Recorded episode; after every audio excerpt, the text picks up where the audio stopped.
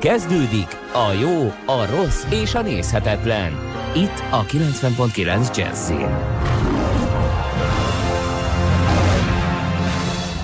Szervusztok, kedves hallgatók, a jó, a rossz és a nézhetetlenben. Ezúttal a Phantom Szál című filmmel fogunk foglalkozni. Phantom Thread. Vártuk a moziban, de most, amikor megnéztem, egy, egyáltalán nem emlékeztem, hogy miért is akartam én ezt megnézni. Mivel trükköztek be a, a vászon elé? Hát szerintem itt két tényező is szerepet játszhatott. Egyrészt a Paul Thomas Andersonnak a neve, aki az írója és rendezője a filmnek, és nekem azért már láttuk egy-két jó filmjét, és egy elég jelentős rendezője napjainknak. Boogie Nights? Például Boogie Nights, uh-huh. ugye az, az felejthetetlen. De azért, Nagyon hogyha készült, mert ez valami 96-os, 7-es film a Boogie Nights, de hogy a, a fickó 88-ban csinált egy rövid filmet a Dirk Digglerről külön, igen. aki ugye egy pornószínész. Igen, úr. igen, igen, igen. És, és, és akkor ott van a másik, másik érv, hogyha ez nem lett volna elég, a Daniel Day-Lewis, és ott a harmadik érv, ami hogyha még ez se lett volna elég, hogy a Daniel Day-Lewis valószínűleg utoljára látjuk a filmvásznon. Igen, ezt nyilatkozta, hogy köszöni szépen, ami a film előtt nem fogalmazódott meg benne, de a film után igen. Ö, nem tudom, hogy ez egy ilyen picit nagyképű lépése, hogy úgy érezte, hogy úristen, most akkor átalkottunk, hogy itt kell abba hagyni? Nem, hát a csávó 60 éves. Most ő, az, a, az, az a kérdés, hogy hát az a kérdés, hogy akar-e... Egész életében ugyanazzal foglalkozni. Akar-e, kivé, akar, akar-e kivénhedni a filmvásznon. Mm. És ezt persze minden színész eldöntheti, hogy elkezd-e ö, öregeknek járó szerepeket koldulni Hollywood producereitől, meg Hollywood nagy stúdióitól. Mert hogy ö, tudjuk jól, hogy öregekre nem nagyon írnak szerepeket. Vár a néző, 30 évet, és eljátszhatja a Lucky, Lucky 2-t. A néző az általában ö, ö, olyan figurákkal szeret és akar azonosulni a moziban, amely figurák ő, ba, ő bele tudja érezni magát. Na most egy, egy átlagos néző olyasmi figurákba tudja beleérezni magát, akik olyasmik, mint ő.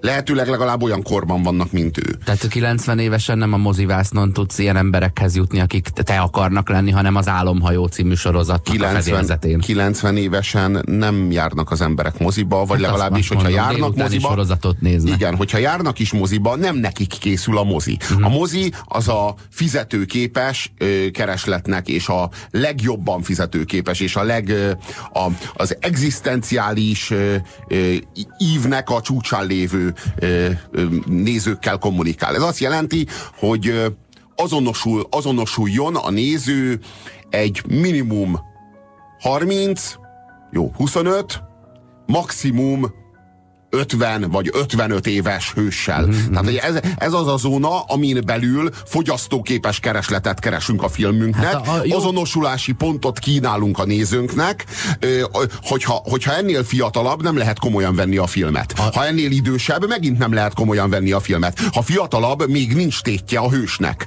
Ha idősebb, már nincs tétje a hősnek. Ugye? Ha fiatalabb, akkor még nem pakoltunk annyit a személyiségbe, hogy az eljátszásával ö, igazi tétet tudjunk rendelni a cselekményünk mellé. Ha idősebb, már gyakorlatilag kivettük a tétnek a, a nagy részét a hősünk mögül, mert már a sorsának nagy részét eljátszotta.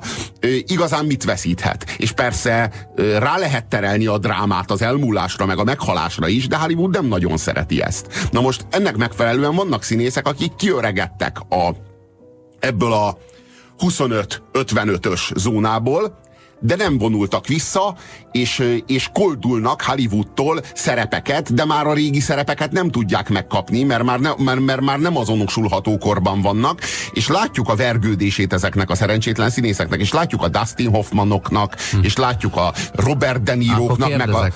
Ö, te téged megvett ezzel a visszavonulással a Daniel Day-Lewis? Tehát, hogy felnézzel, hogy mm, ez az, ez tökös? De, de Vagy én, akkor máshogy kérdezem, akkor a Kevin Spacey jól járt azzal, hogy visszavonulásra kényszerült?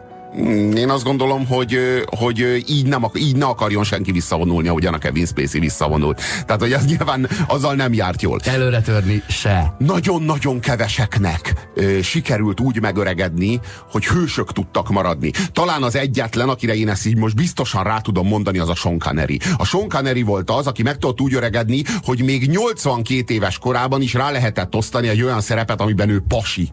Mm. Tehát amiben ő nem papi, ugye? Hanem pasi. Tehát amiben még ő potens, amiben ő még hősnek tekinthető, ami köré még lehet írni egy forgatókönyvet. Tehát a, még a 82 éves Sean Connery köré lehet írni egy forgatókönyvet, és még tudunk izgulni azért, hogy Sean Connery fölszedi a csajt, Sean Connery fölrobban-e, vagy fölrobbantja-e a főgonoszt. Tehát, hogy még át tudjuk élni ezt a dolgot. Na most, amikor ezt a jelen, jelen állapotában lévő Robert De Niro próbálja eljátszani, akkor azt nem tudjuk átélni, mert azt látjuk, hogy hogy a papi már megint ki kell, hogy menjen pisilni, és már megint az éjjeli edényét zörgetve távozik hajnali háromkor a szobából, a mellékhelységbe. Ezen nem tudunk elkattanni, mint, mint mozi élménye. A Sean Connery alá bekinálták a csúszós padlót amúgy a papisággal, mert emlékszel, hogy 89-ben az Indiana Jones és az utolsó keretes lovakban ő papi volt, 59 évesen. Ugye akkor nézett ki úgy, mint a Familia Kft-ből a Richard Attenborough. Nyomtak neki egy ilyen ősszakált,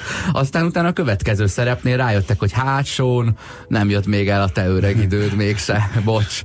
És betették a, a, hát nem mondom, hogy közel vele egy idős Harrison ford de tudod, hogy most, most az a két ember így funkcionálisan azonos korú. Kettő de, abba, de, de 20 évvel ezelőtt, vagy 28 évvel ezelőtt, 20, sőt 29 évvel ezelőtt eljátszhatták egymás apját, fiát. De azt látjuk, hogy a Daniel Day-Lewis az az egész pályafutását úgy töltötte, hogy gyakorlatilag minden nemtelen, vagy, vagy nyomorult, vagy megalázó, vagy közönséges aktustól, vagy helyzettől magát elszigetelte. A bulvárra gondolsz. Ő úgy volt nem pusztán ö, elsővonalas filmsztár és színész legenda, hogy nem vált celebbé. Mm-hmm. Egyáltalán nem vált celebbé. Ö, ő, ő, ő valahogy megmaradt színésznek. Valahogy megmaradt ö, maradt, maradt abból a színpadi színészből is benne egy, egy nagyon-nagyon határozott vonás, ami, amire így rátekintünk, és azt látjuk, hogy ő több annál, mint néhány jól, jól előadott gesztus. Ugye? Azt láttuk például, hogy a, hogy a, a Bruce Willis az egy, az egy nagyon jó akciószínész, aztán azt láttuk, hogy annyira sármos, meg annyira sármos a, az, ahogyan elő tudja adni magát, hogy már-már karakterszínésznek is jó lenne. Aztán ezt meglátta a, a Quentin Tarantino, meglátta benne az M. Night Shyamalan, aztán ezt meglátta benne, meg meglátta benne a Terry Gilliam, jó pár jegyzetrendező meglátta benne, és kiderült, hogy ez a, ez a, ez a csávó ez nem csak kaszkadőrnek jó, meg nem csak testépítőnek jó, de ténylegesen színész. Mert ezek a gesztusok, ezek egyszerűen jól működtek a, színvá, a filmvásznon. Na most a Daniel Day-Lewis az nagyon nem ez. A Daniel Day-Lewis az nagyon nem az, akinek a sármos gesztusai jól működnek a filmvásznon. Egyáltalán nem is dolgozik ezekkel a gesztusokkal. Nincsen ilyen Daniel Day-Lewisos gesztus. Tudod, ahogyan a Bruce Willis így belemosolyog a kamerába, vagy olyan sármos okosan néz, és akkor az az érzése a csávóknak, hogy úha, én is ezt tudnám, a csajoknak meg, hogy ú, de lenedvesedett a bugyim. Tehát, hogy a, a, a, a Bruce Willisben van egy ilyen, van egy ilyen dög. Na most a, a Daniel Day-Lewis meg egyáltalán nem dolgozik ezekkel. Nem dolgozik ezekkel a gesztusokkal. Nincs Daniel Day-Lewisos nézés. A Daniel Day-Lewis az karaktert formál. Ő mindig a teljes karaktert magára ölti, és ezért aztán nincsenek Daniel Day-Lewis-os pillanatok. A Bruce Willis-t akármilyen filmben látod, azt látod, hogy a, na itt már megkaptuk megint a Bruce Willis-t. És köszönjük, mert szeretjük a, a Bruce... Lesz, akik a dohányzásról el fog dobni egy öngyújtót, átvérzi az atléta pulcsit, meg nem fel, de, de nem feltétlenül, mert, de nem feltétlenül, mert a, hat, a hatodik érzékben ő el tudott játszani egy talpig hmm. értelmiségit, egy, egy egy pszichológust el tudott játszani, tehát hogy az, az nagyon nem a John McClane. Volt egy, Ö, volt egy ilyen félig erotikus filmje, Ö, emlék, emlékszel erre? Valami 90-es évek közepén ilyen medencében szexeltek és társ, hogy annyira távol állt az a Bruce Willis-től, hogy őt, ott őt berántották valami teljesen másra. De a, jól áll neki a halál, abban például egy ilyen, egy ilyen jóra való amerikai férjet játszik, egy ilyen kispolgárt. Tehát, hogy azért a Bruce Willis is nagyon sok mindent el mm-hmm. tud játszani, de mindig valahogy Bruce Willis Willis-esen játsza el, és mi szeretjük ezt a Bruce Willis-es játékot, mert egyszerűen szeretjük Jó, a Bruce hát, Willis. akarsz mondani az elmúlt hat percben, hogy Daniel Day-Lewis igazi színész, és ennyi. Na, arról van szó, hogy a Daniel Day-Lewis, a Daniel Day-Lewis nem, nem látjuk meg. A, a, az, az, az azért, nem, azért nem szerepel a bulvárban, mert ő nem akar szerepelni. Nem, Tudod? túl kultúrált hozzá, arról van szó. Túl kultúrált hozzá. Tehát, hogy egyszerűen az ő számára ez a közönséges hollywoodi, tudod, vörös szőnyeg, az valójában semmit nem ér. Valójában ténylegesen fabatkát sem ér neki. Neki őt, őt, őt általában a szerepek, meg a, a, a megformálható ö, ö, karakterek mint lehetőség inspirálják és vonzák és mozgatják. Na most pontosan ezért mi nem látjuk a Daniel Day-Lewis-t a vásznon. Mi mindig azt a figurát látjuk, akit a Daniel Day-Lewis játszik. És abban a figurában ő teljesen elvész. És éppen ezért, és mivel, hogy nem celeb, ezért aztán nem ismerjük ezt a Daniel Day-Lewis-i sármot. Nem ismerjük azt, hogy milyen az, amikor Daniel Day-Lewis a vörös szőnyegről belemosolyog a kamerába, mert nem csinálja. És éppen ezért ezt az egész Daniel Day-Lewis nem kaptuk meg, ezért aztán maradéktalanul rosszul megkapjuk minden alkalommal a karaktert, akit formál. Hát ráadásul a Daniel Day-Lewis nem a 88. filmjénél tart, hanem mondjuk a 30-nál nem látod minden évben kétszer, és nem szoktál hozzá. És ő, ő egy, tudod, ez a, a, a, ahogy én szoktam mondani, az a kanadai színész maradt, idézőjeleket mutatok, maradt mert egy... hogy angol. De, de hogy tudod, ahányszor ránézel, nem jön rögtön vele egy ismerős karakter, nem hordoz magával egy csomó használt gúnyát, hanem mindig újat tud építeni, mert nem látod olyan gyakran. Most egy valaki egészen biztos, hogy soha nem fogja leamortizálni a saját pressz presztízsét Adam Sandler meg Ben Stiller filmekben, ahogyan azt tette Dustin Hoffman, Al hmm. Pacino és Robert De Niro egyaránt, ez Daniel Day-Lewis. Tehát abban biztosak lehetünk, hogy fingós, szarós hollywoodi komédiában nem fogjuk viszont látni őt. Mi is ez a fantomszál, egy picit vegyük át, illetve ö, utalnék arra, hogy itt létrejött a harmadik nagy pincérnő a filmtörténetben. Ugye van Carol a pincérnő Simon Abuzi, ezt, ezt ismerjük a Lesz ez még így séből. Aztán van Rachel csak egy pincérnő a jó barátokból, ott, ott megint fontos, és hát most itt van Alma a pincérnő, ami viszont nagyon, nagyon ismerős nekem valahonnan. A szomszédokból? Igen. Igen, egy nyilvánvaló szomszédok utalás van ebben a filmben. Talán tudtukon kívül, de hát ugye predestinálva vagyunk arra, hogy a szomszédok sorsaiba bele, belefussunk, hiszen mindannyian szomszédok vagyunk. Aki nem tanyán lakik, az az. az. Úgyhogy ö, itt Alma a pincérnő, hát nem Fehér Anna játsza. A, a Miről van szituáció, itt szó? Egy, szituáció... egy, egy idézőjelben sztár Szabó az 50-es években mm, igen, beleszeret de... egy pincérnőbe, aki a múzsája, múzsájává válik, igen, nem, igen, nem alacsony áron. Igen de, igen, de Szabónak nevezni ezt a, ezt a Reynolds, igen, ezt a Reynolds Woodcockot, szóval, hogy kicsit olyan, mintha az építészre azt mondanád, hogy egy kiváló kőműves. Szóval, hogy ő egy, ő, ő egy divatháznak a feje és, és ruhatervező. Talán a ruhatervező jól hangzik. Igen, igen, és ő, ő, ő, ő egy olyan igazi művész. Szóval, hogy az a fajta művész, aki, mint tudjuk, mindig elviselhetetlen. De ez persze egy közhely, hogy ilyen művészekkel nem lehet együtt élni. Hogyha láttátok a Túlélni Picasso című filmet, amiben, a, amiben a, az Anthony Hopkins játsza Picasso-t, az pont erről szól egyébként. Tehát nagyon hasonló a cselekménye ennek a két történetnek. Hogyan lehet elviselni valakit, akit nem lehet elviselni. Valakit, aki abból él, hogy nem lehet őt elviselni, és a, a géniusza, amit a vászonra, vagy ez esetben a, a nőkre ö, álmodik, az egyszerűen megköveteli tőle, hogy 110 százalékosan a munkájára koncentráljon. Ez azt jelenti, hogy olyan dolgokkal tehetsz neki keresztbe, amikről nem is tudsz. Mondjuk azzal, hogy ráksz.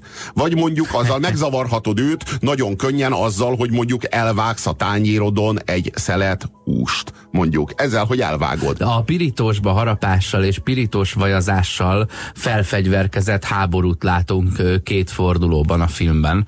Igen hát nem eszik szépen ez a lány. Na, aztán, gondolom... aztán egy ideig nagyon szépen eszik, és aztán egyszer csak már megint nem eszik szépen. Igen.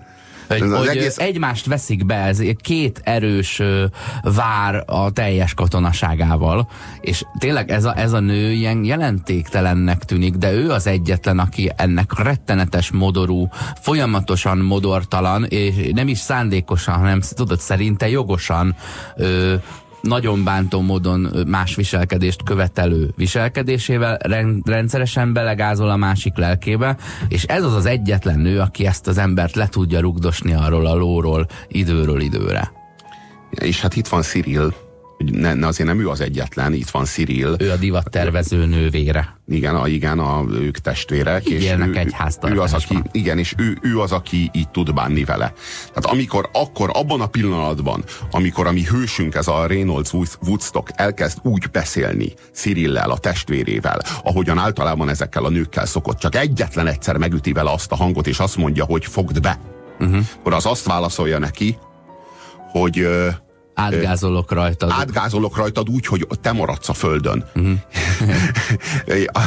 szóval, hogy a, a, a mi hősünk az természetesnek tartja, hogy a környezetében mindenkit használ. Uh-huh. Na most kit mire tud? Ez az alma, ez az első olyan nő az életében, akit nem tudja, hogy mire tudja, mire akarjon használni. Eleinte úgy akarja használni, mint az összes addigi nőjét. Egyrészt múzsának, másrészt próbababának, hát harmadrészt meg szolgának. Na ott nem értettem, a, a, ugye meglátja ezt a nőt, és azonnal beleszeret szerintem. Tehát tudja, hogy valami dolga van vele, elhívja vacsorázni, és már aznap este elkezd rá színeket, anyagokat ö, ö, próbálni. Ez az ő számára ez a szex. Lesz róla. Az ő számára ez a szex. Tehát azt kell érteni, hogy ami bárki, bármilyen más normális férfi számára a szex, az az ő számára a ruha tervezés. És az, amikor ő mondjuk más férfi egy nőt megcsókol, akkor ez a férfi, ez fölpróbál rá egy ilyen, egy, igen, föl fölpróbál rá egy ilyen gallért. Vagy rá Ezen a ponton nem értettem, hogy mi a vonzalma, vagy miért van ennyire oda ezért a nőért. Tudod, tetszik neki, hogy egy picit kiáll a válla, hogy van egy kis pocakja, de nem, nem rossz értelemben.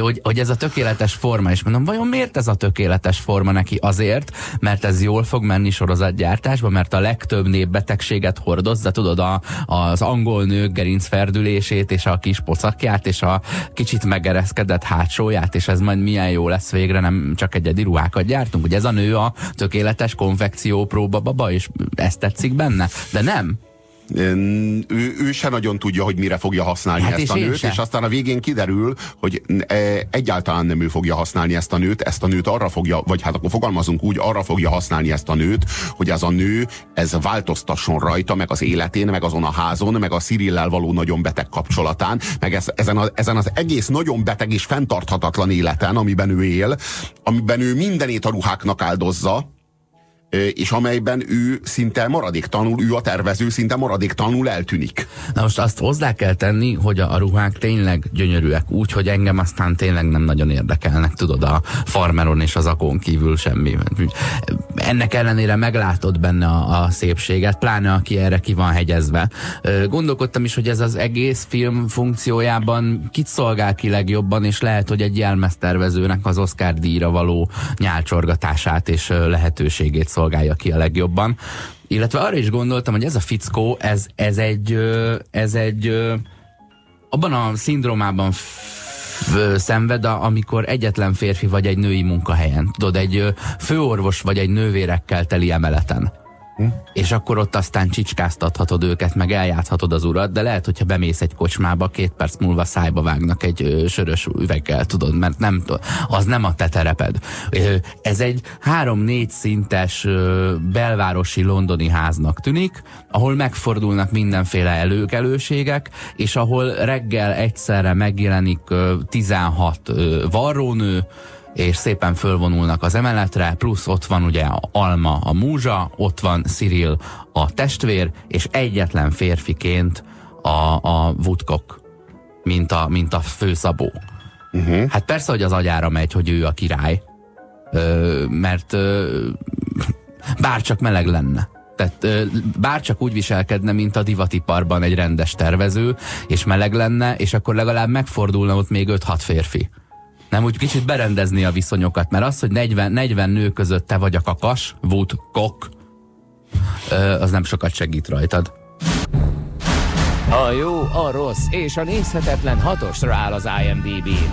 Ha akció, hadd jöjjön, de ha dráma, akkor meneküljünk. Én a Phantom Szál című filmnek a feléig nem tudtam eldönteni, hogy jól tettem-e, hogy beültem a moziba, úgy egyáltalán. Nagyon lassan alakul ki, ahogy az előbb mondtad, a, a Woodcock nem tudja, hogy mire fogja használni ezt az almát, a múzsáját. Én meg nem tudom, hogy mire fogom használni ezt a filmet, Ö, és amúgy itt mondanám el, hogy én nevettem is, meg sírtam is közben, és még a vége rettenetesen romantikus, annyira romantikus, mint számomra mondjuk a, amikor a Hannibal Lecter a saját kezét vágja le a Clarice helyett, vagy annyira romantikus, amikor a, a sorozat Hannibal, a, a Villel a, a, a sorozat végén ö, hát nagyon jó barátok lesznek, ö, és leugranak valahonnan. Mm. Ö, mert egy ilyen nagyon szélsőséges beteg ö, kapcsolatuk van, hogy ez most ez egy férfinő kapcsolatnak minősül-e egyáltalán, vagy, vagy valami teljesen más síkon zajlik, hiszen azt sem tudom, hogy szexeltek-e valaha. Érted? Hogy itt ilyen élethalál kérdések előbb felmerül, kiderül, hogy igen. mint a szex. Végül kiderül, hogy igen. Valószínűleg. De igen, igen, végül kiderül, hogy igen, de, de ez, ez, ezzel tényleg az utolsó jelenetig kell várni. Én, én nagyon szomorúan azt mondanám, hogyha most megkérdezi tőlem valaki, hogy elmenjene megnézni ezt a filmet, azt mondanám, hogy ne spórolja meg magának azt a 2 óra 10 percet. Ennek ellenére Mert én jól szórakoztam, és végül kaptam. De mire Tehát... megkaptam a filmtől, amit szerettem volna, addig 47-szer kérdeztem meg magamtól, hogy most és akkor most mi lesz. Tehát ne... akkor mégsem kaptad meg azt, ami járt azért a két óráért. Nem, hogyha járt, azt mondod, hát, hogy, de hogyha azt mondod, hogy más ne nézze meg, akkor mégiscsak arról van szó, hogy mínuszos vagy. El, elmondom, mi történt. Elmentem a moziba, és lólépéssel mögöttem, mit tudom én, ültünk a teremben 22-en kb. Mm. Bejött három ilyen, ilyen hip-hop tánc stúdiós vagánygyerek, akik közül az egyik egy percenként kifújta az orrát, egy, tehát egy percenként. A, a, a film 130 perces, csak mondom.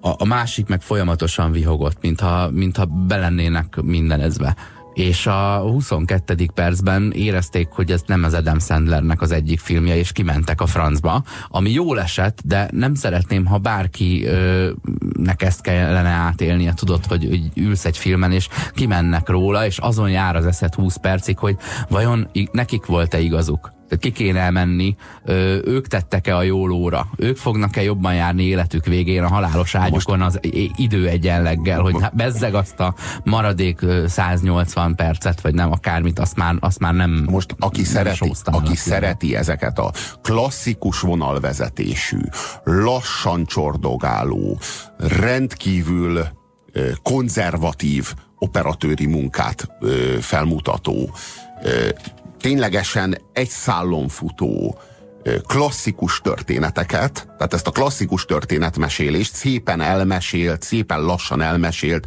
történetet, olyat, amilyen mondjuk a napok romjai, hogy most mondjak De egy példát. filmem. No csak.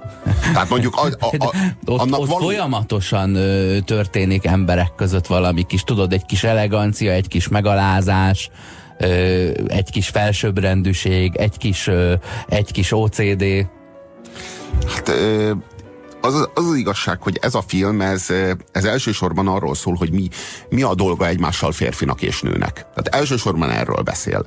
Olyan mértékben kiélezi ezeket a karaktereket. Itt a férfi olyan mértékben férfias, olyan mértékben elvadult. Most, hogy így mondjam.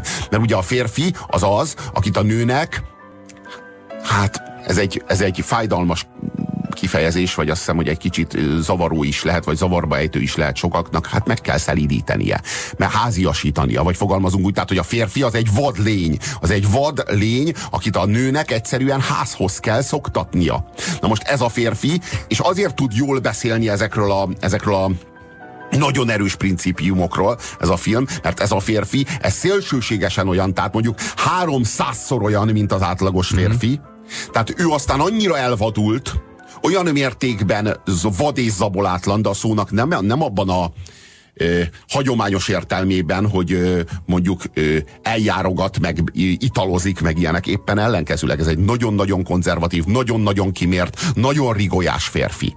De olyan vad, tehát a, a vadságot azt én hogy értem? Úgy értem, hogy nem alkalmazkodik egyáltalán semmilyen mértékben. Úgy értem, hogy, hogy ő tőle egy hely, mondjuk egy helyiség, ahol ő jelen van, kihaltabb lesz, hogyha bemegy. Tehát ha, ha elhagyja a helyiséget, valahogy mindenki föllélegzik, és ahogy megérkezik a helyiségbe, mindenkibe egy kicsit belefagy a szar. E, e, erre mondom azt, hogy vad. Tehát erre mondom azt, hogy ő, ő tőle az otthon egy kicsit kevésbé otthonos. Bántó egy kicsit kevésbé meghitt. nézve tekintet nélkül élő. Igen, kicsit kevésbé lesz De ez képest, a, ez képest a nő pedig olyan húzásokat visel el, annyira önfeláldozó, hogy, amit meg más nőtől nem vársz el. Tehát egy bizonyos ponton már előkerülne a, a, az átlag, átlag magyar háztartásban a 17 cm penge hosszúságú, illetve élettársát szerelemféltésből szófordulat, és a kék fénybe kapcsolna át. Na igen. És, ez, és ez itt nem történik. Na igen, ez a, ez a, ez a csávó ez úgy, úgy gondol a nőjére, úgy gondol a testvérére, úgy gondol arra 16 varró nőre, aki ott dolgozik a háznál, úgy gondol mindenkire a, kör, mindenkire a környezetében, mint az ő géniuszának az eszközére. De az igazság, hogy azok is. Tehát ö, most ö, vagy szemét leszek, vagy nem tudom, de én ezt szép gondolatnak találom. Azoknak az embereknek, akik e körül a fickó körül dolgoznak, értelmet ad az életüknek. Tudod, részt vehetnek valami nagyobban, amit önmaguk nem tudtak létrehozni. Ö, nem az, hogy feladattal látja el őket, és fizetést kapnak, és munkájuk van, hanem amit a munkájuk során létrehoznak, azt az emberek százezrei csodálják és ők, tudod, e, sokkal többek lehetnek, mint, mint, a, mint ha rendőregyenruhákat varnának. Hát igen. És közben ugyanazokkal a skillekkel rendelkeznek, tehát az egy kiváltságos helyzet egy zseni közelében lenni. Mert na, értelmet ad a munkád. Na, na igen, de ugyanezt, ugyanezt érzi mindenki iránt a, ez, a, ez a Reynolds, Jeremiah Woodstock. Beleértve az ügyfeleit is. A, még az ügyfeleit is, de ugyan, ugyan, ugyanezt érzi még a saját testvére, meg a saját hitvese iránt is. Na most ezt egy feleség köteles elviselni? Egy feleség köteles elviselni azt, hogy, hogy annyiba vegye őt a, a saját férje, mint egy, mint egy varrónőt? Vagy mint egy szakácsnőt? Mi, mi, vagy egy bejárónőt? A bármelyik nőt abban a házban. De az, Tehát semmiben nem különbözik, megbújik a többi szál között ez a nő. Ezért ő a fantom szál. Tehát én azt gondolom, hogy ebben a filmben ne, elhangzik az, hogy, hogy, hogy a nő miért nem hordja az anyja képmását magával a kis tárcájában, és emlékezik rá. És visszakérdez a, az alma, hogy hát és akkor nálad hol van az anyád? És mondja, hogy bele van varva a hajszála a zakójának a melkasi részébe. Tehát, hogy ő ott van a szíve fölött mindig, ö, ami egy ilyen nagyon kedves ö, gesztus. És azt gondolnád, hogy hát akkor biztosan ez a szál, és az, any, az anyjának a hiánya, meg a, a folyamatos jelenlét léte, tudod, hogy meg akar felelni neki, és reméli, hogy büszke rá, tudod, van egy ilyen szeretet benne az anyja iránt, de hogy, de hogy az a, a sok egymáshoz teljesen hasonló apró szál között az egyetlen, ami, ami megbújik, és mégis változtat a dolgokon, az igazából az alma, a csaja, csaja, felesége. A Phantom Szál című filmről beszélgetünk. Arról szól a film, az a nagy kérdés a filmnek, hogy meg lehet-e változtatni egy ilyen mélyen narcisztikus és önfétisben ázó figurának a, az életét és a, és a működését és a más emberekhez való viszonyát. Tehát tud-e változni valaki, aki láthatóan nem akar változni, eszében sincs változni, lehet-e olyan helyzetbe hozni, hogy mégis akarjon változni, és hogy magától változzon. Tehát nem erőszakkal, hanem rengeteg türelemmel. Szóval hogy ez igazából arról szól, hogy, a, hogy, hogy ha szeretsz egy férfit, és az a férfi, az, az nem szerethet téged, mert a szívében csak a munkája, és kizárólag a munkájának való elköteleződése fér el, akkor milyen módon tudsz hozzá közel kerülni? Milyen módon tudsz a, a a szívébe férkőzni, és a megfejtése, úgy gondolom ennek a filmnek az, hogyha teljesen beleágyazod magad az ő életébe és munkájába, teljesen elválaszthatatlanul beleágyazod magad az életébe és a munkájába, nem zsarolással, és nem ö, a, a, ö, a saját igényeid ö, erőszakolásával, és ö, forszírozásával, hanem kifejezetten a másiknak a teljes alárendelődéssel és teljes kiszolgálásával, tehát akkor hogyan? Az összes többi nője a, a, Woods, a Woodcocknak addig mit csinált? Nem ugyanezt csinálta? Mindegyikük teljesen alárendelődött, és a Woodcock mindegyikükre rá, ö, ráunt, és mindegyiküket elzavarta.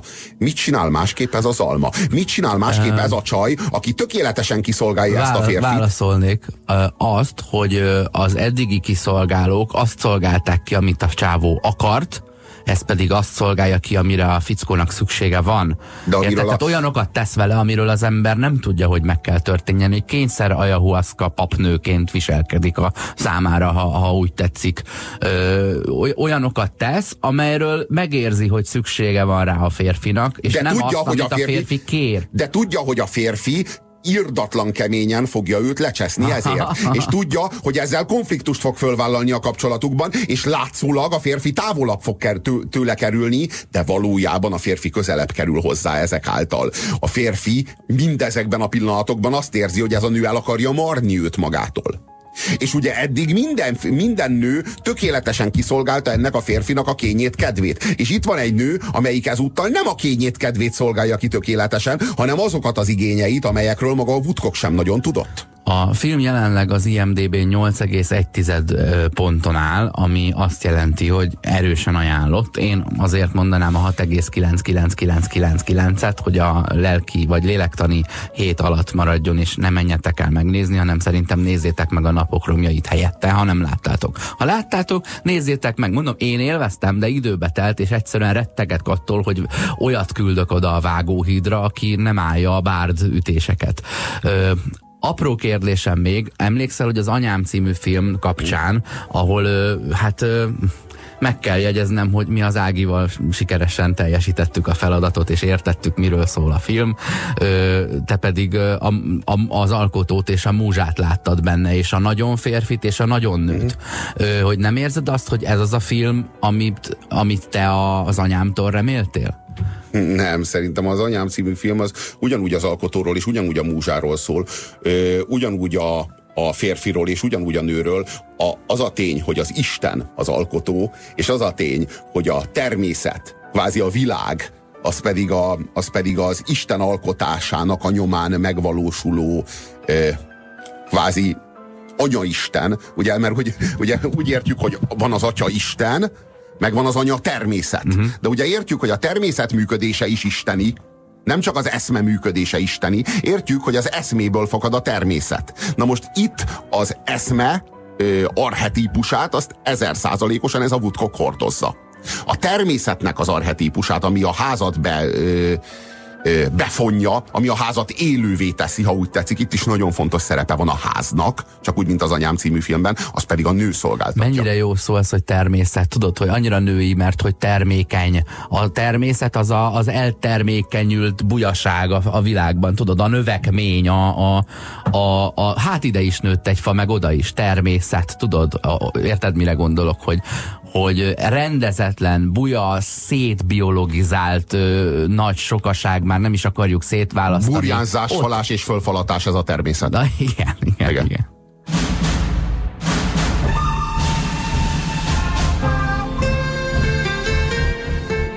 évek Londonában játszódik a Fantomszál cselekménye, abban a Londonban, amit ugye azért nem a divat fővárosának tudunk. Tehát azért jól tudjuk, hogy Milánó vagy Párizs sokkal előbb a divat fővárosa, mint London. Hát akartam is mondani, hogy azt mondod, hogy divatház, de nem az a klasszikus. Tehát tényleg nem az történik, mint Párizsban és Milánóban. Mert még, olyan... meg, még olyanabb, azért mert még olyanabb, mert akár, akár Párizsban, akár Milánóban azért mégiscsak a pénzes nagy közönség számára gyártanak ruhákat. Na itt nem. Itt egyedi ruhákat terveznek egy-egy arisztokratának egy-egy kifejezett eseményre. Nem, Tehát kell, nem kell a tömegnek majomkodni, nem mutatjuk a Egyetlen alkalomra a készül. Ezek a, ezek a ruhák egyetlen alkalomra készülnek arra a célra, hogy a herceg kisasszony az ő eljegyzési partján hordja azt két órán keresztül. Ö, ö, er, ennyi. Megvan az a kifejezés, hogy alkalmi cipő hogy tudod, a Korvináruház harmadik emeletén balra a konfekcióosztályon egy, egy cipőt szeretnék.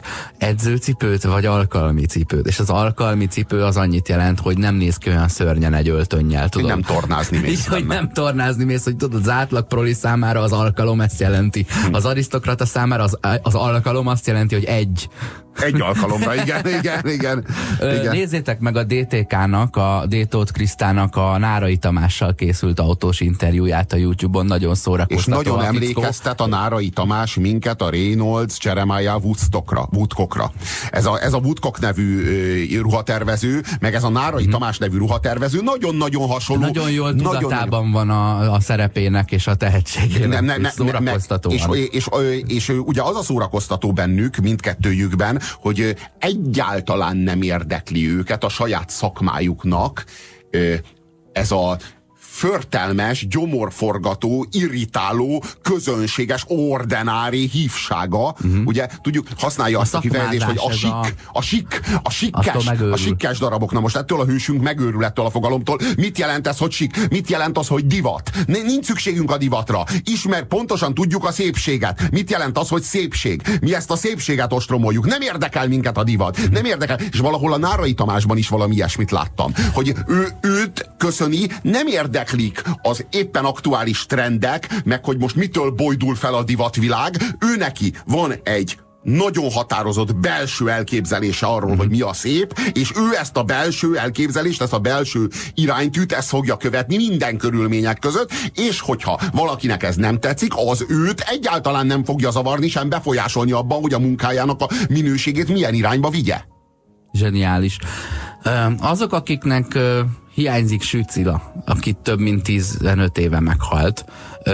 Én úgy éreztem, hogy itt, itt van neki egy vendégszereplése. A, a, a Barbara Rose nevű karakter egy, egy olyan nő, aki így a világ szomorúságával és némi alkohollal ö, karöltve már reggel részegen érkezik meg, mint ügyfél, és az esküvőjén is úgy kell felmosni, szenzációs alakítás szerintem. Ez, ez nem más ez a nő szerintem, mint a, a született feleségekben az a, az a veszélyes félkegyelmű szomszéd egyedülálló nő. Amit, amit itt lehoz, az, az tényleg a, a, arra emlékeztet, ahogy a, sajnálom, hogy az a, a, a valami Amerikát kell példának idehozzam, de ahogy ott a Sücila utolsó szerepében a partvissal táncol és szépen besütizik. Hatalmas, hatalmas a, egyébként Harriet Sansom Harrisnek hívják a hölgyet.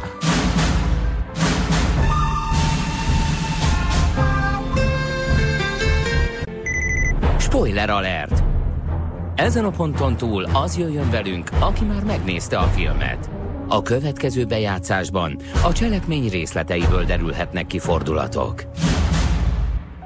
A Phantom szárról beszélgetünk, megértem valahol ezt a Reynolds Woodcockot a, a reakciójából, ahogy a, ahogy a meglepetés vacsorára reagál, a felesége főz neki, és nagyon nehezen tudja ezt elviselni. De ez a figura, ez a, olyan mértékben a szokásainak a rabja, hogyha a szokásainak a rituáléja az bármilyen mértékben, bármilyen módon sérül, akkor ő ki, e, egyszerűen kizuhan a saját ihletéből, és nem tud alkotni. Rémlik azt, hogy most a szülinapomon a borossal elhelyeztetek egy kecsapos lófejet az ágyamban a, a nyaralás közben, és így mennyire nem örültem neki. Mármint, hogy tök jó a lófej, azt köszönöm szépen, de így a prezentáció, meg az, hogy elköszöntünk egymástól, elmegyünk aludni, meg minden, és akkor utána nekem még egy törölközőből kecsapot kell mosni, miközben szarni akartam menni, és közben rám rúgjátok az ajtót, hogy na, mi milyen, és akkor, akkor voltam úgy, hogy takarodjatok a francba úgy ahányan A sztáralűrök már megvannak, már csak a ne, gyönyörű én, ruhák én hiányoznak. a már csak a gyönyörű nem... ruhák hiányoznak, Köszönöm Oszkár. már, csak, már csak tervezni kéne. Alávettem ennek a, ennek a, ennek a uh, Angelo Litrico uh, márkájú, Ért, értjük, hogy itt hogy a, a, a C&A-nak a leg, legalja uh, fe, trikójáról van szó. Alávettem egy uh, pompás tült Csak a te kedvedért. Nem, borzasztóan megértem azt, hogy, hogy az ember, tudod, így hazaér, és akkor most már tényleg valamikor szeretne maga lenni. A 16 madárkával volt körülvéve egész nap, elmegy sétálni, hogy hát, ha még csak nem is gondol semmire, és hazaér, és akkor jönne ez a házi köntösös, felteszem a lábam, olvasok valamit, hallgatok egy operát, és betámadnak egy, egy vacsorával, ahol egy ugye vacsorával, mondani, ahol nem finom, olaj, ahol... van, és nem úgy van elkészítve, hogy 40 Nem olajban, hanem vajban, pedig jól tudja, hogy nem, hogy nem vajban, nem, nem vajban szeret, és főleg nem sok vajban. Jó, hát tudok néhány ponton azonosulni ezzel. Jó, nem, e- ezek azok az alűrök, amiket mi már nem értünk. Mert nem az 50-es években élünk. Tehát mi egy olyan nemzedék vagyunk, akik egyszerűen Vajban vagy olajban? Ugyan már hagyjad már. Mi múlik ezen? Semmi, hagyjad ne, már most. Az... Pontosan, hogy értem. Tehát a, megőrül, rászólok idegen emberekre, ha csoszognak. Tehát ugyanez, hogy hogy, hogy hogy lehet úgy zabálni, hogy közben csöröksz a tányéron, és ö, mellé morzsálsz, és nem tudom, tudod, nem adod meg a módját. Mert vannak bizonyos dolgok, amik a street food kategóriába tartoznak. Engem nem zavar, hogyha reszelt sajtos tejföl folyik a hónajadon a, a strandon. De egy ö, Benedek meg tojást könyörgöm, ne kezdjél el kézzel megenni. Ez a film ez arról szól, hogy meddig ö, szabad elmenned, vagy meddig mehetsz el, ö, meddig van erkölcsi ö, ö, képességed, vagy lehetőséged elmenni a választottadnak a szerelméért. Hm. Mi, mik, azok a táv, mik azok az érzelmi távlatok, vagy az életmódodnak mik azok az alapkövei, amelyekhez már nem nyúlsz, amelyeket már nem vagy hajlandó ö, feláldozni. És itt a mi hősnőnk az arról tesz tanúságot, ugye ez az Alma, akit ez a német színésznő játszik, és szerintem el, igen, igen jól. Arról tesz tanúságot, hogy minél messzebb mész el érte, annál felbecsülhetetlenebb az ajándék, ami az öletbe hull. Annál értékesebb. És hogyha elég messzire mész el érte, akkor valami olyasmit kapsz, ami, ami egy életre elég. Ugye azt gondolom, hogy a mi nemzedékünk az pont ebben a válságban van. Mit jelent az, hogy egy életre? Már semmi nem jelent, se, semmit nem jelent az, hogy egy életre. Nincsenek egy életre szóló elköteleződéseink. Semmi iránt. Na, nem, hogy nők, na most nem, hogy nők olyat, iránt. amit mi már nem értünk. Tehát a, érted, a jó modort még megértjük, az, az egy életre, azt már nem értjük. Azt nem meg. értjük, de nem, hogy, de nem, hogy egy partner iránt egy életre. Nem, hogy a spárgának egy sütési módja iránt egy életre, hanem egy hivatás iránt egy életre már ezt sem igazán értjük. Már önmagában a hivatás fogalmát sem értjük, mi a megélhetés fogalmát értjük. Mit jelent a megélhetés? Na most itt, ennél a figuránál a megélhetés, meg a hivatás fogalmai olyan mértékben válnak szét egymástól, ez, a, na, ez az ember egyáltalán nem a pénzért csinálja azt, amit csinál, sőt, ez az ember valójában azért dolgozik, hogy élni tudjon. Hogyha ennek az ember, ettől az embertől elvennéd a munkáját, ez pár hónapon belül meghalna és ténylegesen a hősünk bele is betegszik, de a szó fizikai értelembe, értelmében bele is betegszik abba, ahogyan ez, az, ez, a, ez, a, ez a lány, ez, a, ez az Alma nevű ö, tej, teljesen ö, középosztályos, teljesen ö, ö, ö, egy polgári családból származó csaj, ugye? Nem a, nem a rangjának megfelelően házasodik a hősünk, ugye? Uh-huh. Egy, egy, egy polgári csaj bánik vele. Ö, egyszerűen folyamatosan kikezdi a hősünknek az érzelmi biztonságát, és megteremt egy új, magasabb, magasabb érzelmi síkon, ja, egy magasabb, egy ő, nagyobb biztonságot. Az ő érzelmi biztonsága az érzelemmentességben ö, rejlik. Az Tehát ő érzelmi biztonsága az, a... érvénytelen, az érvénytelen Na. részletek helyükön való állásában rejlik. Tehát, hogy a spárga megfelelő módon legyen szervírozva, akkor ott legyen az ő nővére Cyril, vagy Sibyl, ott legyen akkor a, nem tudom én, a, a hány, hány varrónőből hány, hogyan legyen melegítve, hány, hány órakor legyen elétéve, stb. Cyril, a, a Sibyl az a, az a Bézélnek a felesége igen, a vacakszállóban. Igen, igen. Ö, azt akartam mondani, hogy kétféleképpen lehet vigyázni mondjuk egy telefonra, vagy egy ülőgarnitúrára, vagy egy távirányítóra. Az egyik, hogy nem teszel rá védőfóliát, viszont nem ejted le. Ez, ez egy megoldás arra, hogy vigyázol rá. A másik, hogy televédő fóliázod mindenezed, mert majd le fogod enni, leönteni, összezsírozni, vízbe pottyantani. Ö, ugyanígy viselkedhetsz az érzelmeiddel. Tehát az érzelmi biztonságot megadja az, hogyha a vásárlás után nem veszed ki a dobozból az érzelmeidet, meg az is meg ö, rendben van, ha valaki rendeltetésszerűen játszik vele, de faltól falig mi Na az, most a, ez az ember visszafolytott, ez az ember visszafolytott érzelmekkel él. Mi az, hogy belebetegszik? Egy gombamérgezést szenved el két alkalommal is.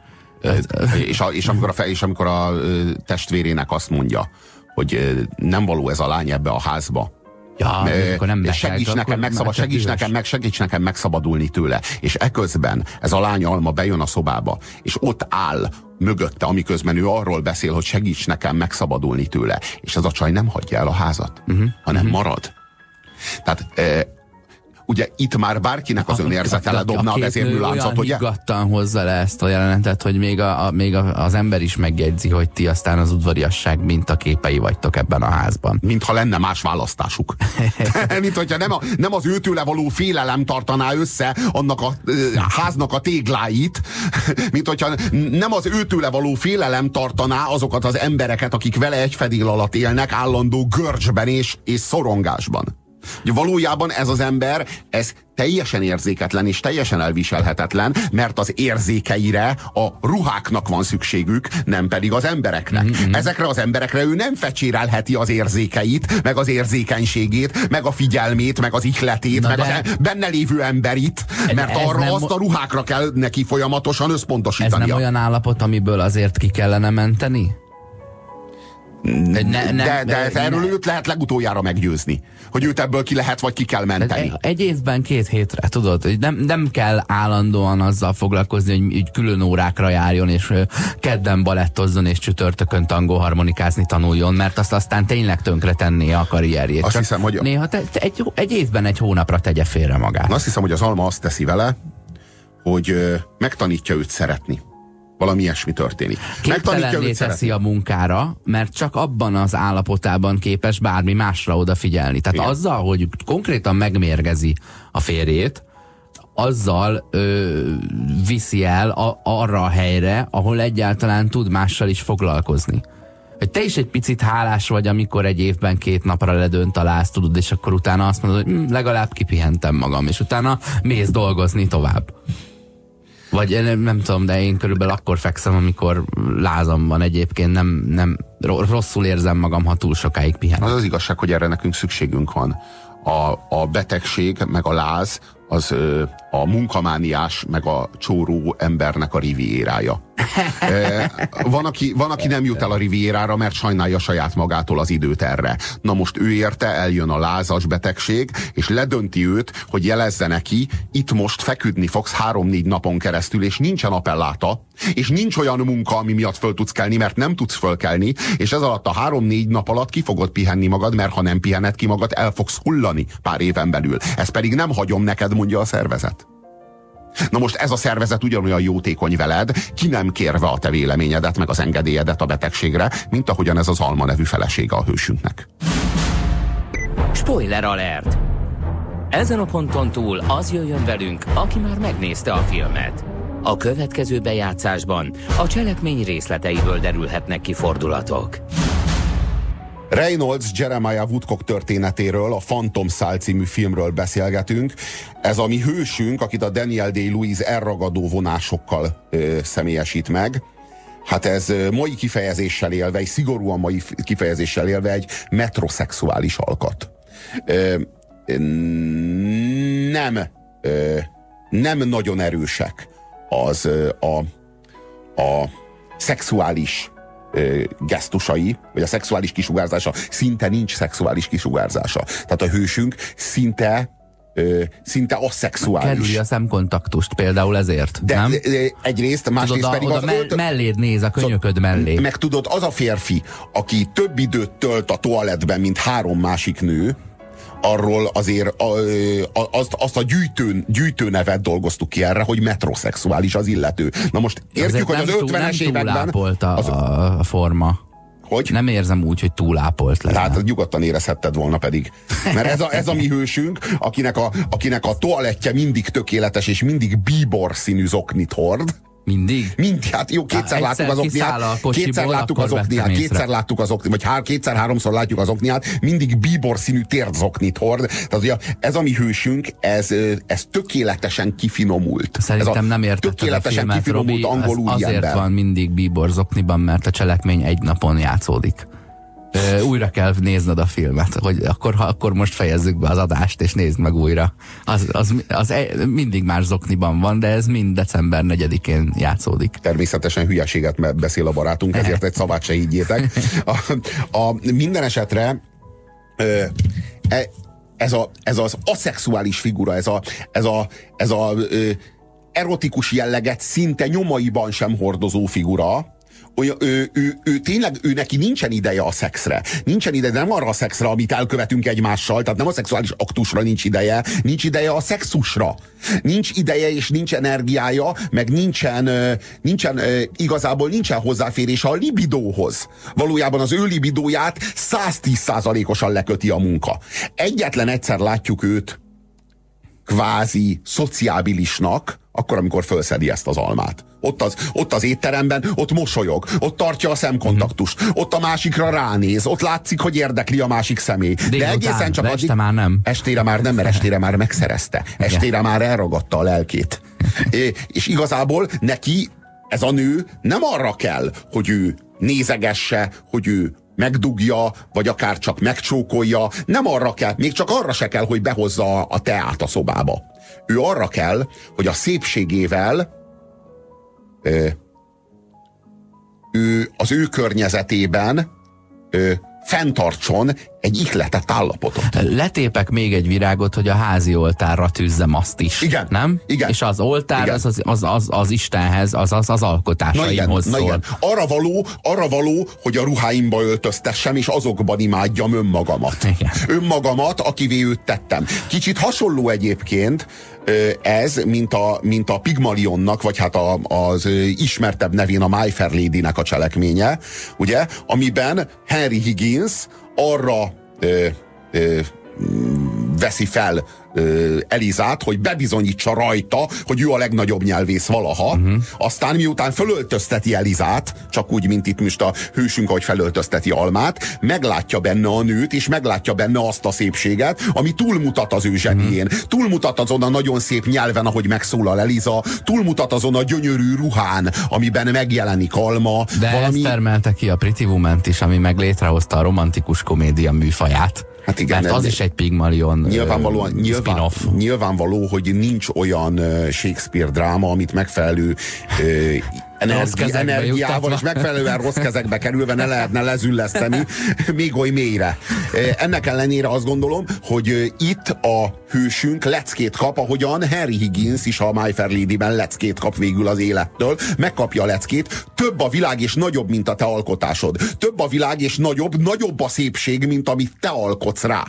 Uh-huh. Nagyobb, és léteznek ennek a szépségnek számodra befoghatatlan felismerhetetlen és elérhetetlen dimenziói, amelyekhez te nem férsz hozzá, de amelyek hozzád férnek. Akkor, amikor te nem is sejted. Így érezheti magát egy ateista férfi, egy, egy mit tudom én, valami keleti vallást követő, vagy én tőlem akármilyen vallásos feleséggel. Tudod, hogy nem keveredik a két világuk, de attól, hogy a közelében élsz, nem megtagadni kezdett, hogy valaki így él, hanem tisztelni tudod, és érdekesnek Meg inspirálni kezd. És, és ha más nem, annyit megjegyzel a világról, hogy tényleg vannak olyan részei, ahova a te személyiséget soha nem fog eljutni, és bizonyos részeit nem fogod elfogyasztani. Na most mit kezdjük egy olyan férfival, aki finomságban felülmúlja az összes nőt, aki körülveszi, és durvaságban meg alulmúlja az összes férfit, aki csak körülveszi.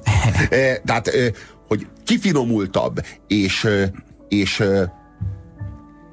és stílusosabb, és, és ki, ki, ki, még akár azt is mondom, hogy kimértebb és, és finomabb, mint bármelyik, bármelyik nő a környezetében, kvázi melegnek kéne lennie. Ezt mondom én Minden is. számításunk szerint melegnek kéne lennie. Adtunk, Tehát, összeadtunk, osztottunk, szoroztunk, és hát meleg. Na, De és, nem. na és, és valójában, valójában nem Ez meleg. A melegséget is csak a szexualitással lehet megúszni. de valójában nem, valójában nem meleg, de annyira közel áll ehhez, tehát annyira közel van ehhez, ez a státuszhoz. Igazából heteroszexuális, de ez nem tartozik de te ezzel a metroszexuálissal is egy picit beletenyereltél. Most egy, egy férfi esetében ez a, faz, a fazon, aki kiszedi a szemöldökét, ugye mit tesz magával? Hát vagy ö, nagyon jó meleges csinál magából, vagy ö, nem vonzó férfit a nők számára, mert ö, kiiratkozik a szexualitásból, és beiratkozik a barbizásba. Ö, valami olyat csinál magából, ami túl emberi, és ezért nem elég állati, ezért nem kívánom meg, mert dugni az állat akar az emberben, nem pedig a kis ö, ecsetke meg a festékke. Ugyanez vonatkozik a nőkre is, hogyha ő nagyon igényes ö, a saját toalettjével ö, kapcsolatban, és három órát tört, ö, tölt a tükör előtt, akkor biztos, hogy egy másik ember arcát fogja magára festeni, akkor biztos, hogy olyan fűzőt meg nem tudom mit fog felvenni, amitől nagyon jól mutat egy fotón, amitől megcsodálják, de amitől nem akarják a haját tépni. Amitől nem akarja senki az, az ágyba vinni. Uh-huh. Mert már ne, mert az állatiságtól távolodik el. Tudod, ezek a, ezek a finom angol kisasszonyok, meg ezek a risporos ö, megjelenések, amik, amikor, tudod, ö, nem véletlen, hogy ö, a tiszteletre méltó Teddy a mosószappan illatához vonzódik abban a házban a, miben? A csengetett Milordban, mert a saját osztálya az túl kifinomult már neki, mert azok, azok minden reggel lemossák magukról a, a, az állat szagát, ami, amire ő indulna. A, ez, a, ez a mi hősünk, ez a Woodcock, ez nincs igazán tisztában azzal, hogy ő maga ér annyit, hogy, hogy a saját igényeiért nem egy életet, de akár csak naponta néhány percet eltöltsön. A, hogy, hogy, neki, hogy neki jár egy saját élet. Ami, ami nem a ruhák szépségében és még, még, még pontosabb és még kifinomultabb és még ízlésesebb elkészítésében rejlik.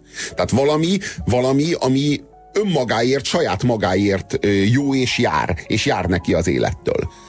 Na most itt egy 60 éves színész, meg egy 20 valahány éves lány szerelmét látjuk. Ugye a 60 éves Daniel Day-Lewis játsza ezt a Woodcockot. Nem hiszem, hogy ez a Woodcock sokkal fiatalabb lenne, mint, a, mint a, az a 60 éves Daniel Day-Lewis, aki játsza. Szóval, hogy itt akkora a korkülönbség, akkora a társadalmi különbség, és akkora a kulturális különbség, hogy annál sokkal nagyobb akár nem is lehetne. Erre a szerelemre amit itt látunk a filmvásznon, bárki azt mondaná, nem csak a kortársak közül, de akár a mozinézők közül, hogy ez reménytelen, ez kilátástalan. De valójában csak azért kilátástalan, mert azzal azonosítjuk ezt a hőst, amit látunk belőle. És mindenki azzal azonosítja, és mindenki annyinak tudja be a hősünket, amennyit lát belőle, kivéve a hősnőt almát, kivéve a feleségét. Ő úgy kezeli, mintha egy normális ember lenne, és megpróbálja előásni, kiásni belőle a normális férfit. Azt a férfit, aki képes kötődni. És hogy ez milyen mélyen van, hogy ez milyen, milyen mélyen rejlik, azt talán ő maga sem sejti, minden esetre nem egy nap alatt jut le a medence aljára, hogy onnan elrugaszkodjon.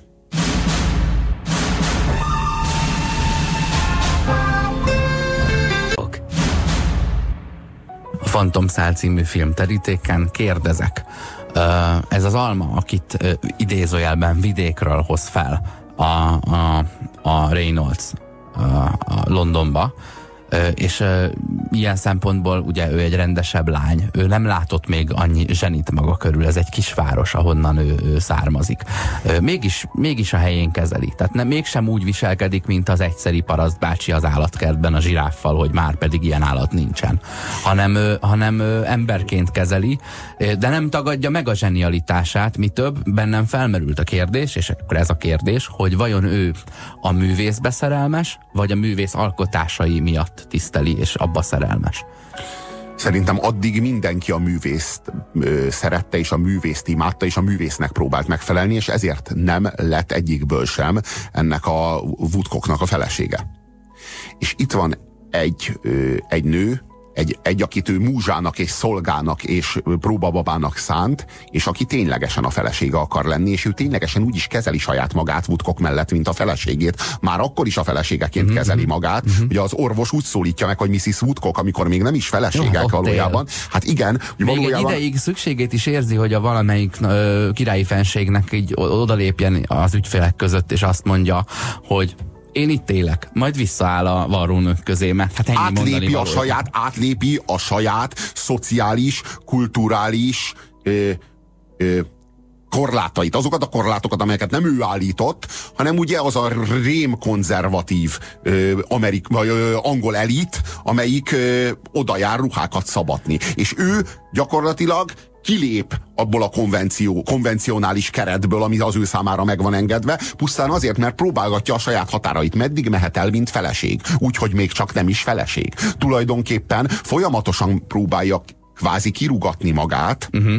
és úgy van vele, hogy ha kirúg, akkor úgy oldódik meg az ügy, ha pedig nem tud kirúgni, és életében először nem lesz képes arra, hogy megtegye azt, amit akar, akkor majd úgy. De hogy puhatolózik, hogy mi fér bele, és végül is minden belefér, hiszen két gyilkossági kísérlet is belefér. Az első mérgezés az esküvőt hoz neki, a második gyereket, ha megfigyelte. Tudod, kétszer veszi elő a, a, a gyilkos gombát, és hát most már spoilerezünk ugye a második órában vaskosan, egyszer sem öli meg. Én az elsődén azt hittem, hogy meg fogja gyilkolni, és várjuk a gomba hatását, amit már idén a, a, talán az első adásnál egyszer végigéltünk, amikor néztük a, a, a Big Isle-t. Mi volt az a, mi volt az a film, amikor a, a tizedes tudod, amikor a tizedes a nők közé kerül, és végül is gombával megmérgezik, és egy asztalnyi nő nézi, uh-huh. hogy na vajon mikor fog ledőlni az asztaltól. Én itt is, itt is ezt vártam, aztán nem öli meg. Amikor másodszorra előkerül a gomba,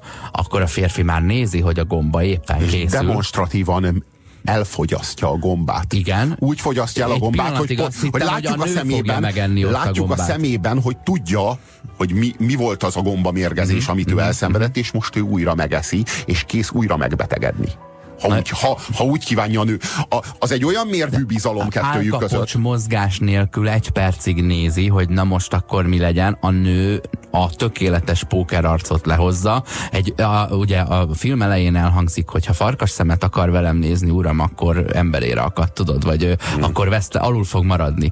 És eltelik, mit tudom én, pár év, ott van a szájában a mérges gomba, és elkezdenek farkas szemet nézni, és a férfi ezt addig, addig csinálja, míg meg nem unja, és azt mondja, hogy na jó, akkor ráharapok a gombára, tudod, és továbbra is csak csöndben nézik egymást, de elkezd rágni. Néhány ilyen jelenet miatt ez a film, ez tényleg fogyasztásra érdemes. Én tényleg csak azokat beszélném le róla, aki ezeket nem élvezi. Az az igazság, hogy, hogy nagyon finom eszközökkel dolgozik a, a, a Paul Thomas Anderson. É, és ahogy zajlik a, a filmes karrierje, azt vélem felfedezni, hogy egyre kevesebb segítséget nyújt, ami pedig Hollywoodban nagyon is elvárnak a producerek, egyre kevesebb, kevesebb segítséget, meg, meg vezérfonalat nyújt a nézőinek, és egyre többet bíz rájuk. Mm-hmm. Tehát egyre, egyre nagyobb szabadságot enged a a, megértésben, meg az értelmezésben, egyre kevésbé didaktikusak a, a filmek, egyre kevésbé akarja elmondani azt, amit meg kell értenünk belőle. Már a vérzőolajnál is azt éreztem, hogy ezt bármilyen más hollywoodi rendező elmagyarázta volna nekünk, hogy ezt a filmet hogy kell érteni, hogy ez a film miről szól. De bármilyen módon is megpróbálta volna elmagyarázni, hogy ez a film a pszichopátiáról szól, és arról, hogy hogyan működnek a pszichopaták, didaktikussá vált volna, és, és lerombolta volna a filmnek a művészi értékét. Na most itt is elmesél nekünk egy történetet, valami nagyon fontosat férfiról és nőről, de az egész olyan mértékben merül el a cselekményben, hogy a fontos mondatok nincsenek kimondva legfeljebb a film után a nézőben, és szerintem ez a legjobb filmeknek a sajátja, a nézőben állnak össze a tanulságnak a fontos tézisei, nem pedig a filmvászonról kéreckednek le. Lehet, hogy ez a részben az én rádió műsorom, de amúgy ezt látom értelmének ennek a műsornak, hogy együtt megnézzük a filmet, és beszélünk is róla. Mert állandóan az van a filmes műsorokkal, és valószínűleg ezért nem csinálunk mi ilyet, hogy szépen felszopkodjuk, elmondjuk, hogy milyen tormakrémes molnárka volt a, a büféasztalon, a, a, a premiéren, meg milyen jót pogácsáztunk a sajtóvetítésen, és semmi nem derül ki a, arról, hogy az emberre milyen hatása van ennek a filmnek. Már pedig tudod, sokkal érdekesebb része a fogyasztás a filmnek, mint az, hogy megbeszéljük, hogy hát ekkora gázsit még a szikla ja, ja, ja. soha nem kapott. Ja, nem, hát általában a filmekről való beszéd az ide züllött, hogy a, az úgynevezett filmszakértők azok arról beszélnek, hogy hát hány oszkárra van jelölve, meg milyen sztorik ö, szivárogtak ki a forgatásról, meg miket tudtunk meg, meg miért vállalta el végül is Daniel Day-Lewis, stb. Tehát ez a, e, én meg azt gondolom, hogy itt nekünk a filmekkel van dolgunk, és mi igyekszünk a filmekről beszélni, mert itt a film a cél, és az összes többi körítés csak hitvány eszköze körül. Jó, ennyit a magunkról való beszélgetésről. Végül Alma betöri Reynolds. Uh-huh. Uh-huh. Igen. De hogy ö, valójában elfogadható eszköz ez? Elfogadható a szerelmünket megmérgezni gombával. Na, igen. É, így kirugdosva őt a komfortzónájából, és ilyen módon eljutatva őt egy olyan helyre, ahova nem akart menni, de ahol neki később majd jobb lesz, mint ahol volt. Azért azt gondolom, hogy nagyon sok nő gondolja úgy, hogy igenis meg akarom változtatni a szerelmemet, és igenis, hogyha megváltoztatom a szerelmemet, nem pedig elfogadom, hanem olyanná teszem, amilyet én akarok belőle csinálni, akkor ő is boldogabb lesz. Tehát ez följogosít engem bármire? Innentől kezdve megmérgezhetem őt? Akkor Innentől jogosít kezdve... fel, ha a másik beleegyezik és nem szenved. Tehát az első nem gombamérkezésnél nem, de a másodiknál már igen. Tehát elfogadható? A válasz igen, hiszen elfogadja. Egy, ilyen egyszerű válaszolni a kérdésre, ott van a végén, és pontosan ezt fogadja el, hogy, hogy olyan társam lehetsz az életben, aki az, aki az éle, életem fölött is ö, úr lehet. Tehát a kezedbe adom azt, hogy te most megölsz, vagy csak megbetegítesz, játszál vele, mert ez, a, ez az én pihenésem egy évben. Meg, meg arról van szó, hogy ez az, amit nem kaptam meg senkitől. Ez az, ami... ez a Eddig bá, minden, minden... pofája nem volt senkinek így eddig viselkedni mindenki, vele. eddig mindenki úgy tekintett rám, mint az Istenre. Mm. És ő neki valójában, a Reynoldsnak ez volt a keresztje, hogy senkivel való viszonyában nem lehetett ember. Mindenkivel való viszonyában ő, ő, egy, ő, egy, ő egy éteri személy volt, egy hatalmas zseni, akinek a géniuszát ki kell szolgálni, akinek a rigójáit az folyamatosan vissza kell igazolni, és minden körülmények között tekintetbe kell venni, és, és ő, ő az ő nagyságához senki nem érhet fel. És most itt van egy nő, akinek a viszonylatában ez a Reynolds úgy érezheti magát, mint egy ember, mint csak egy ember. És hogy valójában ennél többet a szerelmünktől, ennél többet a társunktól nem kaphatunk, mint hogy a saját relációnk, a saját, a saját helyi értékünk ö, re vezet vissza minket. A saját helyi értékünk az nem az, hogy mi istenek legyünk, mert ahol istenek vagyunk, ott az életünknek nincsen tétje. Na most ez az alma a Reynolds életének valódi tétet ad. Valódi tétet rendel be mögé azáltal, hogy tényleges emberi kapcsolatot ö, ö, valósít meg azzal, akinek nincsenek emberi kapcsolatai. És hogy ezekben az emberi kapcsolatokban már benne rejlik, ahogy, ahogyan a csírájában benne rejlik a, a házasság, a szerelem, a boldogság, de ezeknek mindegyiknek a közös alapja az az, hogy lépj ki ebből az Isten szerepből, és lépj be az emberek közé, közénk. És akkor mi köztünk itt már bármilyen érzelemre képes lehetsz. Az én ítéletem az volna, hogy ha nem láttátok a napok romjait, akkor azt nézzétek meg. Ha nem láttátok a vérzőolajat, azt nézzétek meg. Ha mindkettőt láttátok, és élvezitek az ilyen finomságokat, hogy két óra alatt egyszer csúnyán eszünk pirítóst, egyszer szépen eszünk pirítóst, egyszer meg megint csúnyán eszünk pirítóst, és ez ténylegesen jó, akkor hajrá, és nézzétek meg a, a fantomszálat. Egyébként meg azt tanulhattam meg az elmúlt öt hónapban mondjuk, hogy előttem havonta jártam moziba, most meg hetente megyünk moziba, vagy néha hetente kétszer, és nem igaz, hogy nincs egy rohadt film, amit me- meg lehet nézni. Tehát egyszerűen ö, alkalmas a mozi kínálat arra, hogy mi ide minden héten hozzunk egy olyat, ahol nem kell fintorognunk, hogy te jó Isten. Most sem az a valami Amerika 3-at néztük meg, felhívnám a figyelmet. Bárcsak minden, bárcsak minden héten úgy el lennénk ragadtatva, mint az utóbbi néhány héten. Bízunk benne, hogy ez így lesz, de azért én azt gondolom, hogy, hogy ö, az, pusztán az a tény, hogy hetente jobbára tudunk választani egy olyan filmet, ami Én ezen meg vagyok tetszik, lepve. mint sem. Igen, de, de, én, de én meg, én a meg azért igaza volt. Bántóan- Moziba járni érdemes. má- bá- Még bántóan, ül a KFT sor.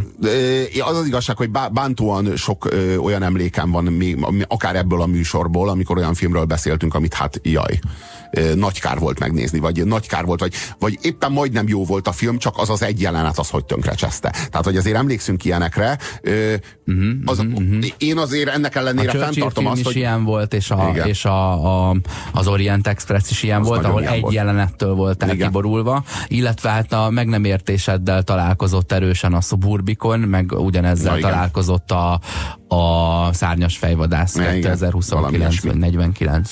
Na igen. Ö, Minden esetre az biztos, hogy ez a film, ez egy, ez egy olyan igazi ö, ö, dráma, abból a, abból a fajtából, amelyik nem ezekkel a széles és brutális és kemény és a, az idegrendszerünket megterhelő gesztusokkal ö, tör be a szem, szemgödrünk mögé, hanem kifejezetten az a film, ami a finomságaival, meg a finom részleteivel képes arra, hogy ö, minket ebbe, a, ebbe, az, ebbe az érzelmi örvénybe, ami a film terében zajlik, bevonjon. Ez volt már a jó, a rossz és a... Nézhetetlen, köszönjük a figyelmeteket. Sziasztok! A kézműves street food hétlövetőben szezonális helyi alapanyagokból főzünk hétről hétre. A jó, a rossz és a nézhetetlen. Minden szombaton délután 5 és 7 óra között a 90.9 Jazzy.